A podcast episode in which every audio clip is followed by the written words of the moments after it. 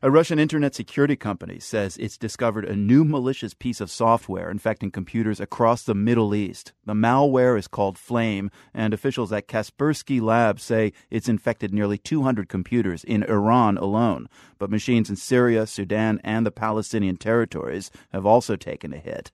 Experts are still trying to figure out how much damage Flame can do and who designed it. The world's Clark Boyd reports. Kaspersky engineers say they found Flame while doing some other work for the United Nations International Telecommunication Union. The malware, Kaspersky notes, may have been out in the wild, infecting computers for as many as five years before being detected. That's in part because it seems to be targeted not at millions of machines, but at computers in the Middle East. Experts suspect that its purpose is national espionage. Up until now, the Stuxnet virus, which supposedly targeted centrifuges at Iranian nuclear facilities, was the most sophisticated ever seen.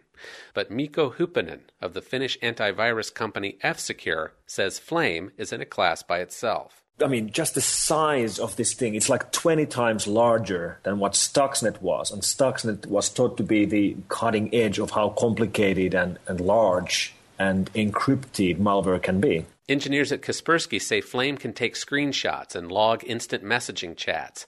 It's also said to be able to turn on a PC's microphone and record conversations. In other words, a whole lot more than Stuxnet or its file stealing cousin Duqu.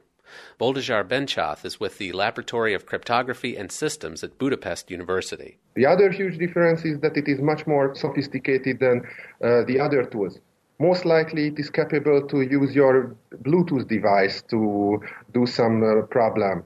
Uh, most likely it can uh, work with your network to infect other computers or steal data. The big questions, of course, are who might have built and deployed Flame and why. The usual suspects are criminals, so called hacktivists like Anonymous, and governments. F Secure's Mikko Hyppönen goes with the process of elimination. This particular malware has obviously taken a lot of time and most likely millions to develop, and yet there's no obvious way it's extracting money from infected computers. So, which pretty likely means it's not done by the criminals. This is way beyond the capabilities of any hacktivist group, which leaves us with a governmental attack. Due to the target list, suspicion has turned toward the United States and Israel. Iran claims both nations were behind the Stuxnet attack, a charge both the U.S. and Israel have denied. U.S. military and intelligence agencies wouldn't comment at all on Flame today. But on Israeli Armed Forces radio, the country's Deputy Prime Minister, Moshe Ya'alon, didn't exactly shed a tear. It is certainly reasonable that whoever sees the Iranian threat as significant would take all available measures including those that could harm the Iranian nuclear program. Iran has said that it believes Flame is responsible for, quote, recent incidents of mass data loss in the country. The country's National Computer Emergency Response Team said today it had developed and was ready to distribute a homegrown tool to wipe Flame from infected machines. Experts say that because of Flame's size and complexity, it could take years before its design and purpose is fully understood, or to even find more clues about who might have written it.